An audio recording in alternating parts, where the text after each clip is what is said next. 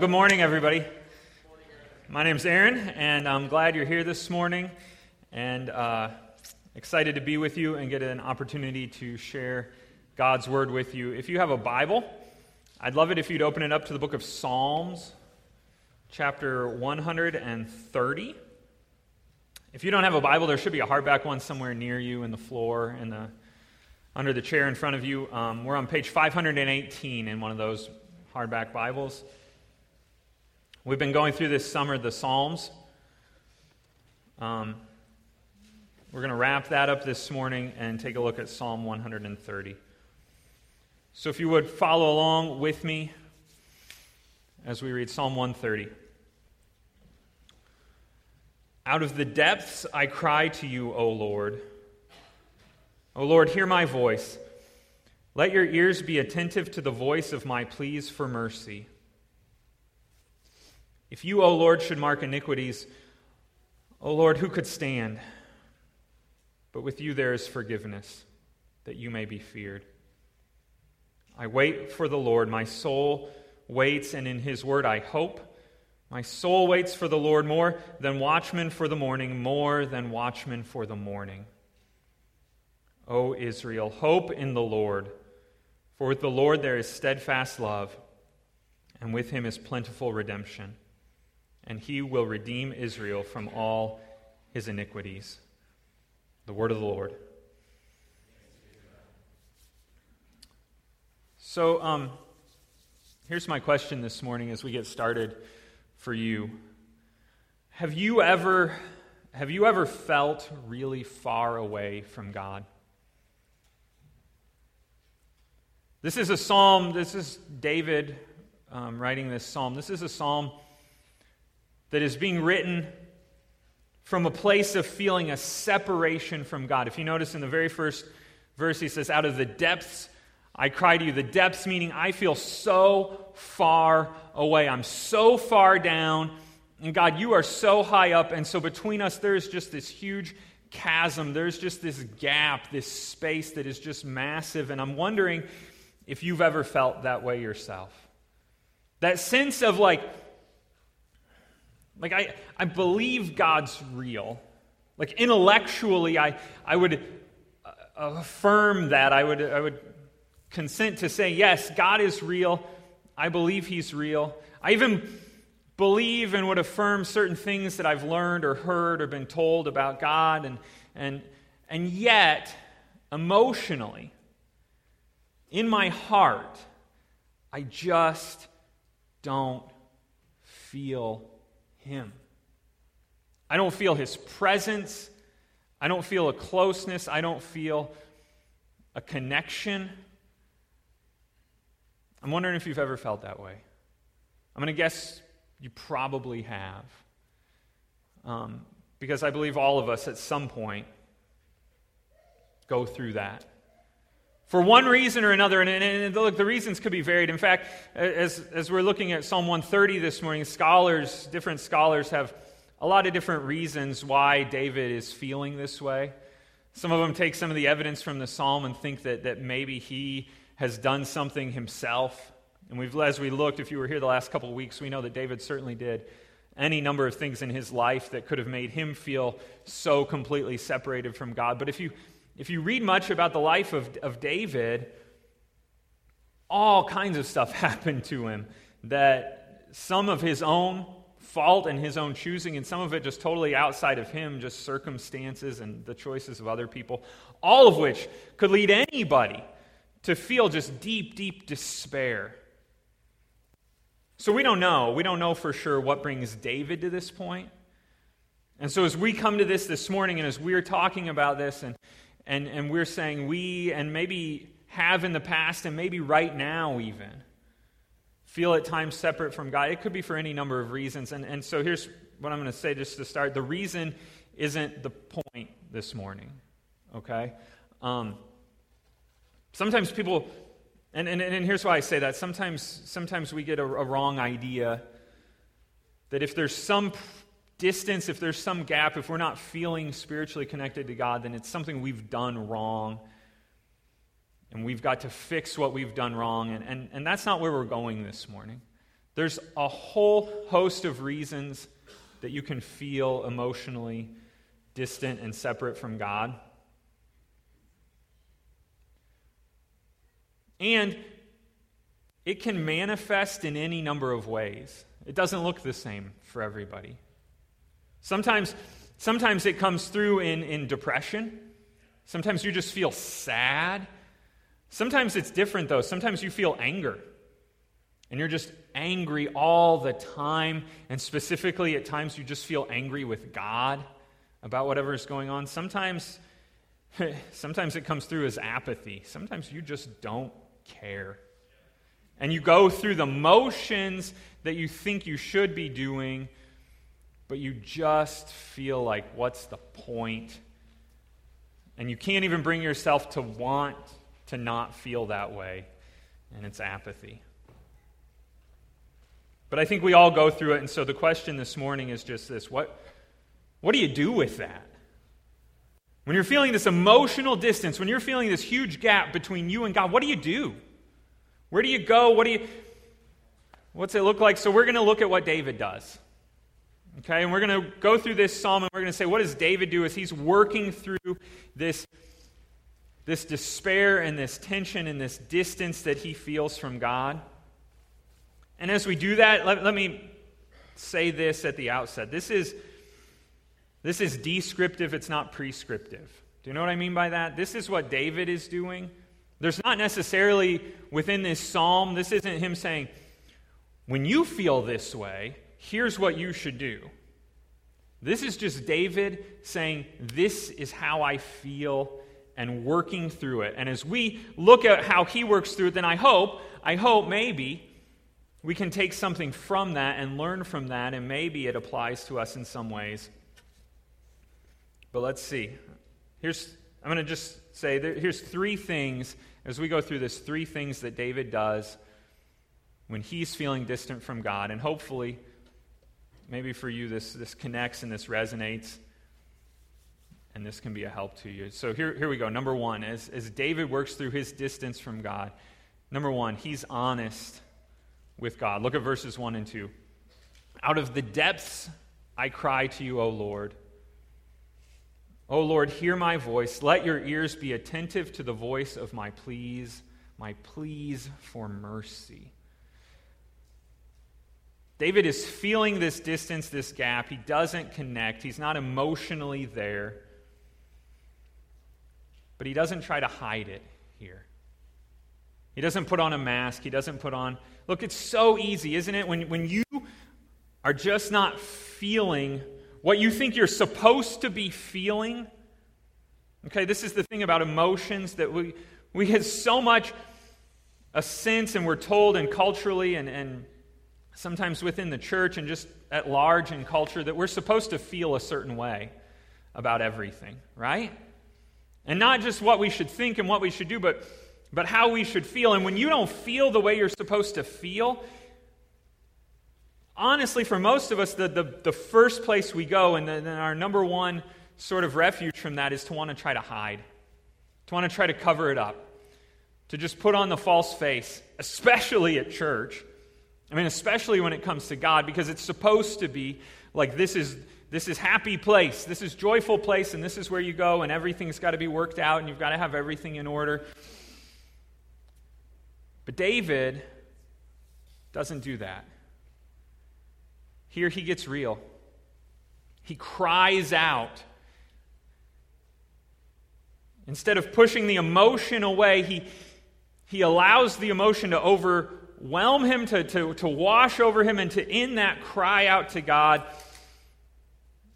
He's not running from his emotions, and he's not running from God. Because when we, when we hide and when we want to put on sort of a false front, a lot of times what we think we want to do is to try to put that false front up, not just between us and the rest of the world, but between us and God as well. Instead, David chooses to to be honest about his pain with himself and with God, and to take that pain to God. And to go to God and to plead to Him, to beg Him to help him in his pain. Not to pretend that he's got it all worked out, not to pretend that everything's fine, but to go and to just be completely honest and to ask for help. This, in and of itself, this honesty, that itself is an act of faith on David's part.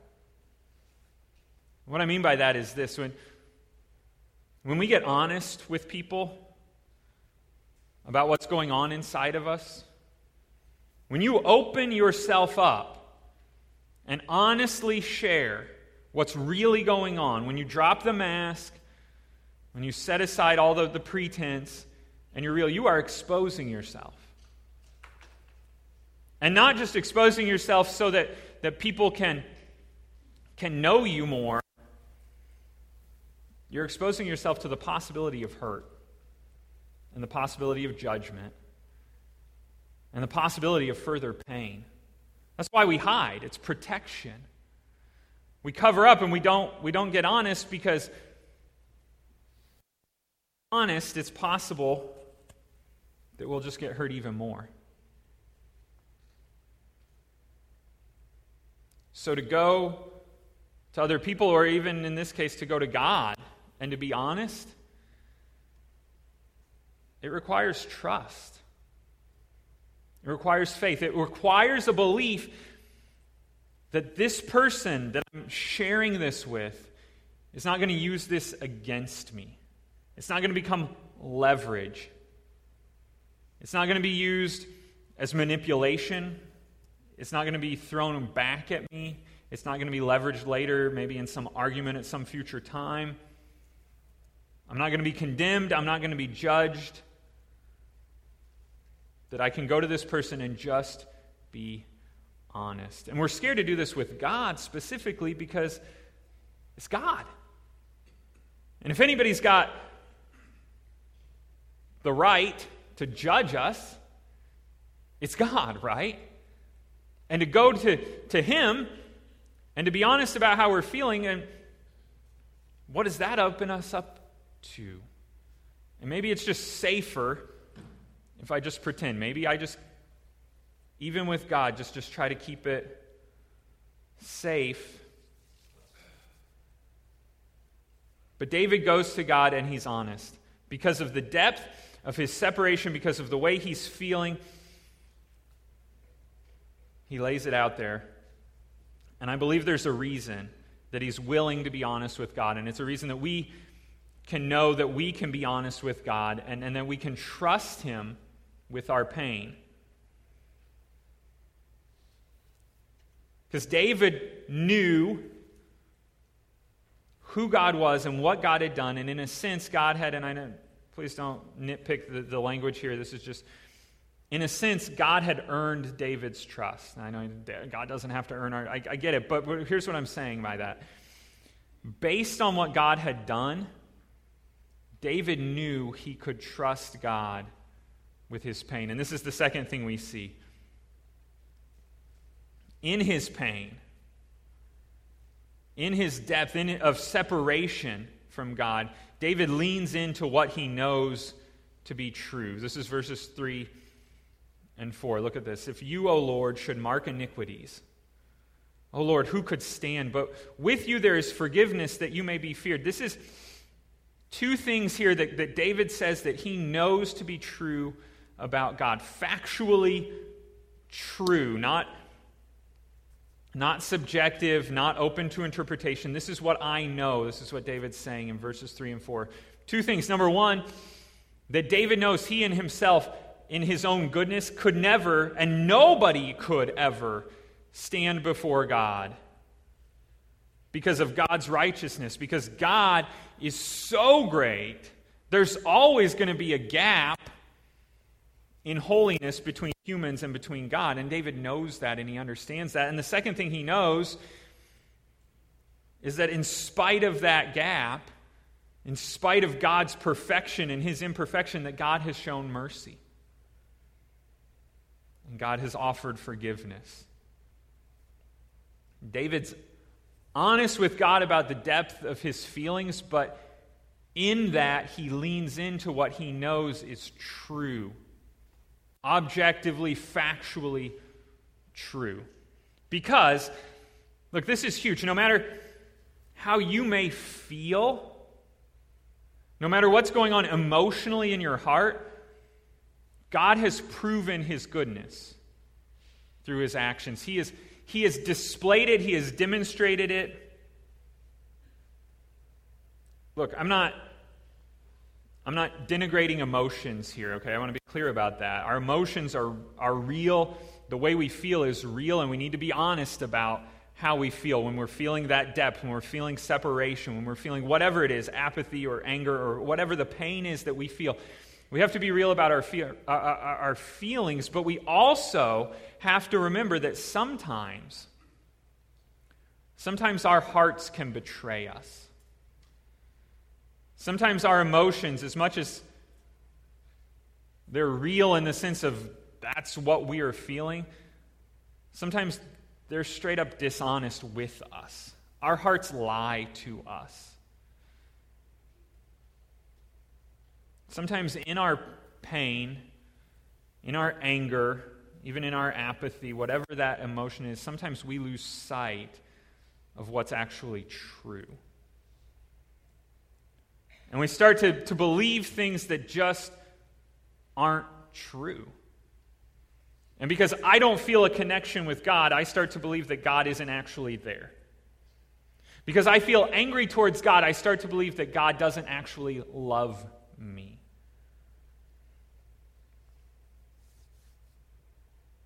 We're tempted to abandon the truth because of the pain that we're feeling. But when our emotions, which are so given to wild swings of ups and downs and can change from moment to moment, and when they are at a place that's leading us farther and farther away from God, the question has to be can we, at those times, lean in? Instead of leaning into how we feel, can we lean into what we know to be true? Um, when I so, a little bit of my story. Some of you, we shared this a few months ago. Um, if you were here, if you weren't, just, just to kind of catch you up. I was, um, for the past couple years, we were working on planting a church, starting a new church in Troy. And um, it closed down. We had to close it down back in the spring just because it just didn't, it didn't work out. Long story. Um, but it hurt. This is the short version. It hurt. Um, it hurt really bad to go from something that was for me, for my family, was like the, the kind of almost like the focus and the drive of, of my life and our lives for years, years, stretching way back. Um, to come to a place where we had to kind of admit that it just didn't work out. It failed. It, it, and, and it, it, threw me in a lot of ways, to be honest. And, um, and, here's, let me, I'm sorry, I'm not making a lot of sense, and I apologize for that, but I'm just trying to, to tell this in the most succinct way possible. Um, I came to this place when the, when the church closed down, and it had been something that we had worked on for so long. And I believed, and here, here's kind of the key I had believed so strongly that this was God had called me to do this. Like I had believed so much and knew, like I was absolutely sure that for years, God, this was God's direction for my life. This is churchy language. God's will for my life was for us to start this church, and I was convinced of it. And specifically, that He wanted us to go and to be in Troy and to start this church in Troy and to do it. And things happen along the way that to me were just confirmation of that. Just amazing stuff that we saw that we were just like, okay, God is leading us along. This is clear. He's providing this, He's providing this. Everything just laying out before us and like, this is where God wants us to be. This is what God wants us to be doing. And then it just didn't happen. And it just it just failed, like flat, it just failed. And here I am, like, what do I do? I mean, what do I do with that? And I've been, it's like I said, it's been a few months now. And working through that and trying to figure this whole thing out. And I came to a place where I kind of said, I think there's maybe three or four ways I can look at this. Maybe I was just wrong. Like I was so set, convinced this is what God wants us to do. Um, maybe I was wrong. I just missed it. Like God was over here, like, okay, Aaron, this is this is where you need to be going in your life, and I was like going the opposite direction. Like I totally missed. He was sending me signs and signals, and I just missed it. Maybe that was, you know, I was convinced of something, and I was just wrong. Maybe, um,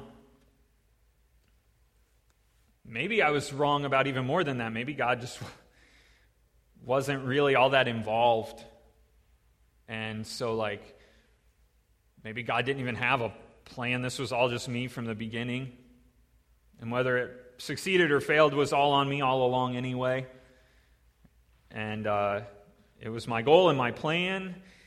And it didn't work out because I wasn't good enough at it. And God's just kind of doing some other thing and he's more concerned about something else and if he's even there. Or maybe, maybe the whole point of the whole thing was that it was all God's plan. He wanted us to go there, He wanted us to start the church, and He wanted it to fail. And maybe he'd planned that out all along, and he knew that we were going to invest our lives and our family and the, the lives of other families, and they were all going to join us in this. And we were going to be so committed, and it was just going to blow up, and it wasn't going to work. And maybe he knew that all along, and that was his plan for whatever reason. And I don't know. I don't know. And emotionally, I'm up and down and up and down as I try to think through that. And I bump into all those different possibilities, and I'm sure you could probably, if we sat down, you could probably give me some more possibilities that it might be. I don't know. But here's kind of what I've come to, and I'm not saying I'm like figured this all out or anything like that. But there are a few things that I do know for sure about God. And in spite of what's happened, and in spite of how I feel about everything that's happened, there's some things that I know about God that are true. Like what David says here, I, these are things that I know are true. Number one, I know that I'm nothing. And, and that on my own, I'm nothing, and that, that when it comes to, to God, there's nothing in me that I could give to Him. There's nothing in me that would draw Him to me or should draw Him to me. And yet, I know, and this is what I know, and this is what I have to, you know, like hold on to as I know this. I know that Jesus Christ came to earth and lived a perfect life and died because of my nothingness. Because of my sin and because of everything I've done wrong, and Jesus died because of that in my place so that I can know God and I know that to be true. And everything else, I don't know. And how specifically all this stuff works out in my life or, or how it would work out in your life, I, I don't know. But I know that to be true. And so, so I have to cling really, really hard to what I know to be true in the face of how I feel and how I'm tempted to feel. And I believe this for myself and, and for you as well that, that as we focus on the things we know, as we focus on the truth, as we, um, as we, we, we set our eyes as, as firmly as we can on what we know to be true, that focusing on that can shape how we feel. That our emotions can follow the truth. That they're up and down and they're not always there, but as we more and more, as I more and more train my eyes on the gospel and on what Christ did for me, that in my heart I can be changed to feel more what I know instead of those two pushing away from each other. But I know this too it's not automatic. It's not a, like I can tell you right now, it's not a three month thing. Which is why we see the third thing that David does in this psalm, verses 5 and 6. I wait for the Lord. My soul waits, and in his word I hope. My soul waits for the Lord more than watchmen for the morning, more than watchmen for the morning. David waits. He knows it's true that, that God is a God of mercy, that He's a God of forgiveness. But he doesn't feel that forgiveness. So he waits. I hate to wait. Oh man, I, I hate it. Don't, don't you? Is it just me? I hate it. You know what I want? You know what I really want? I'm just going to be honest. You know what I want from God? I want a God who's like a light switch. Like just flick, boom, it's there. Say a prayer, done. You know? God, please help me to be better. Boom, I'm better. I decided, you know what? That's a sin. I don't want to do that anymore. I don't do it anymore. It's done, right? Okay, God, I'm, I'm feeling so distant, but I believe you're here. Boom. Oh, I feel you. You're right here. When I was uh, way, way back, six, seven years ago, we were trying to figure out is God calling us to plant a church? Should we start a new church? If so, where? And we go through these times where I'd be like, I really want to know God's direction, so I'd pray. I get down, I'm like, I'm going to pray about this for God to, and get down, me and Joni, we get down together and we pray. Pray, pray, God, please show us if you want us to start a church. If so, where? Where do you want us to go? What do you want us to show us? Please, God. Amen. And then I look over, okay, what do you think? Did you get, what do you get? Like, it's like I prayed the prayer. Come on, boom, give me a vision, give me a sign, something, right? It's just not, it's just not how God works. I don't know why. I don't know why God takes uh, the, the time that he takes, but I know that lasting change takes time. That, that most of the time, not always, okay, not always, I always have to give this caveat. There's some people who, like, they meet God, they, they have an experience with God, and in, like, in a moment, boom, and it changes their entire lives, like, in a moment. But that's really, really rare. That's really rare. It's the exception, it's not the rule. Most of the time, it's like a long, long time of praying, of trusting, of believing, but not feeling it, but pushing anyway. And I'm going to believe this even though I don't feel it. I'm just going to keep believing it. And slowly and slowly and slowly, God transforms our hearts. There's this, it's not a paradox, but it's, it's this complex truth in the Bible that says that God, if you're a believer in Jesus Christ, that God both has saved you and He is saving you. And the Bible says both those things about people who, have, who trust in Jesus. That, that there's this part of it where immediately that there's this, I mean, theology stuff, what we call regeneration, that God makes us that we're dead before Christ, and without Christ, we're dead, and He makes us alive. And that's not a process. You're not like partially dead or partially alive. You're dead, and then you come to life. Your soul comes to life. And that's like boom in an instant. But at the same time, there's this progressive, this, this long term thing that's going on in our lives that even though He's made us alive and He's renewed our hearts, that slowly, slowly, slowly, slowly, He's shaping us to be more like Him. And it takes time. And it's so, to us, so slow. And so we're living in what we call the already not yet.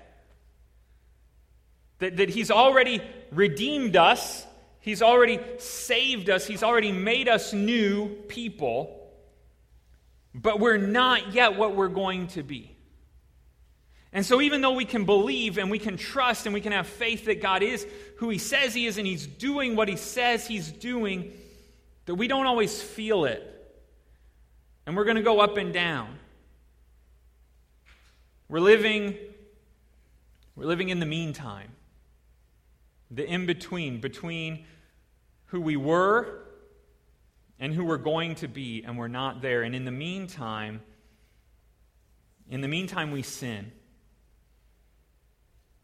And in the meantime, we feel pain. And in the meantime, our, our friends betray us. In the meantime, we fail. In the meantime, things don't make sense. In the meantime, it doesn't all work out always. But in the meantime, we hope. Look at verse 7. I was going to put this on the screen as number four of the three things David does. I decided that was such a bad joke. So, number seven, verse seven. O Israel, hope in the Lord. What is hope? Sometimes we think hope is wishing. Like, I, I hope it's going to be good weather this week. I hope, I hope Michigan's going to be better this year than last year. I hope, that's just me. I know you don't care. Um, I hope for things to turn out right. I hope things will get better. I hope, but I don't know. I'm just wishing. A lot of people, that's how they define faith.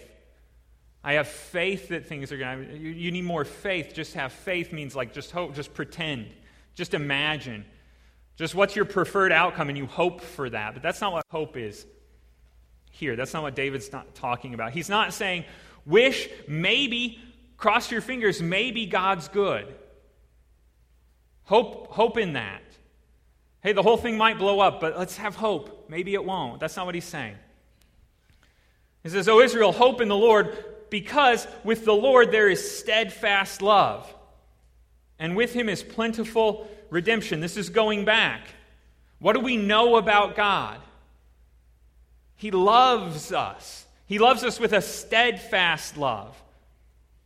Steve mentioned this the last couple weeks. The idea of steadfast love. This is God's covenant, His promised love to us. This is not an emotional only love. There's certainly emotion within it. Okay, when you love something or someone, there is emotion tied into that. But this is love that's based on a promise, and it's a promise made by God. And we can trust in His promise not because, not because we have so much hope, but because what we have our hope in. This is the thing about faith in the Bible.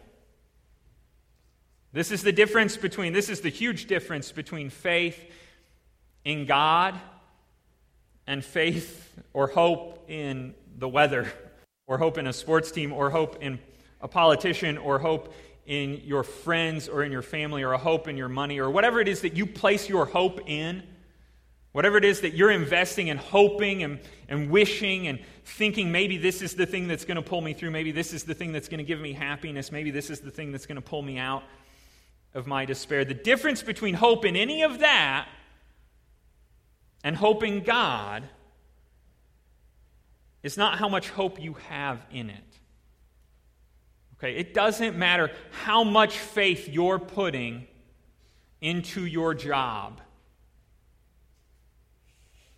It doesn't matter how much you are trusting in your spouse to make you happy.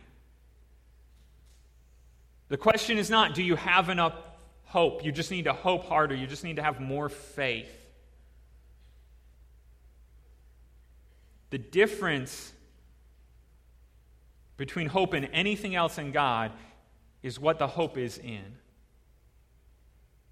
You can have the smallest, tiniest amount of faith in God. He's God. He's going to come through. Hope is not about wishing that it may come true. Hope is trusting in something that's been assured. An assured future that is better than our present. Hope, really, is the ability to enjoy now what hasn't come yet because you're assured that it will come.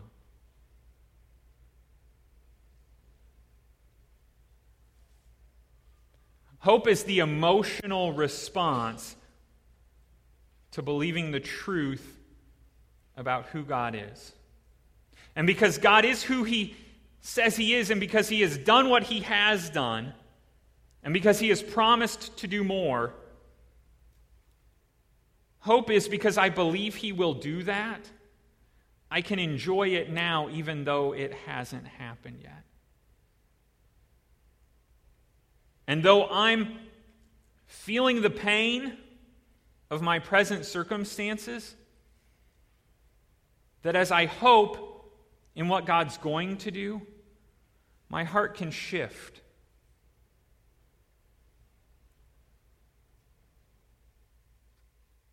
The key, the key to hope is not the fervency of our hope, it's the object of our hope. So here's the question that I have for you this morning Where is your hope? When you're feeling, if you're feeling that separation, if you're feeling that sense that things just aren't the way they should be, what are you hoping in? And look, this is, again, the, the good news here.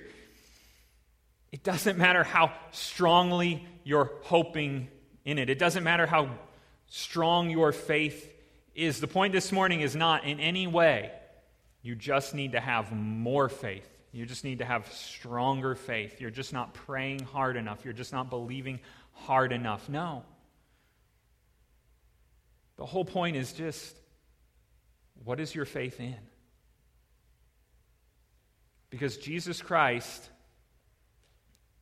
is the only, only place that your hope can be placed that can hold up against whatever it is that you're feeling.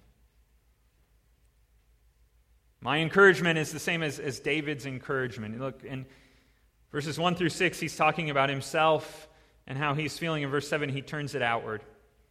He says, O Israel, he was the king of Israel. He's talking to his nation, O Israel, hope in the Lord. He will redeem Israel from all his iniquities. There is hope in the Lord. And so, my encouragement to you is the same hope in the Lord. No matter how distant you're feeling, no matter how far away, no matter how much pain there is, no matter how many questions you have, focus on what you know is true. Jesus died for you out of his love for you. He has promised a future that is so much better. Hope in that. We're going to take some time. I'm going to pray, have some time to reflect, and then we'll share communion together.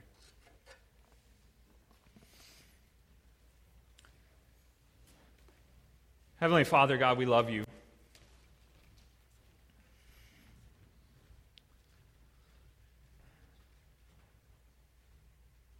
And yet, there are times, so many times, when I just don't feel a connection. I don't feel your love. And I can be tempted to despair. And I know that that's not just true of me, that's true of everyone here. But God, you have loved us. And so, my prayer this morning is that we would focus on you and on your love for us, on the things that we know to be true. And that we would lean so far into those things that we know are true that you would shape our hearts,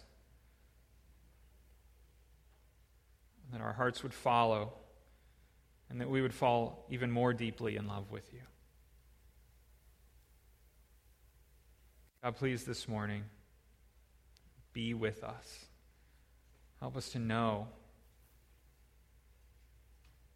that you are here, but also, God, please give us grace as we wait.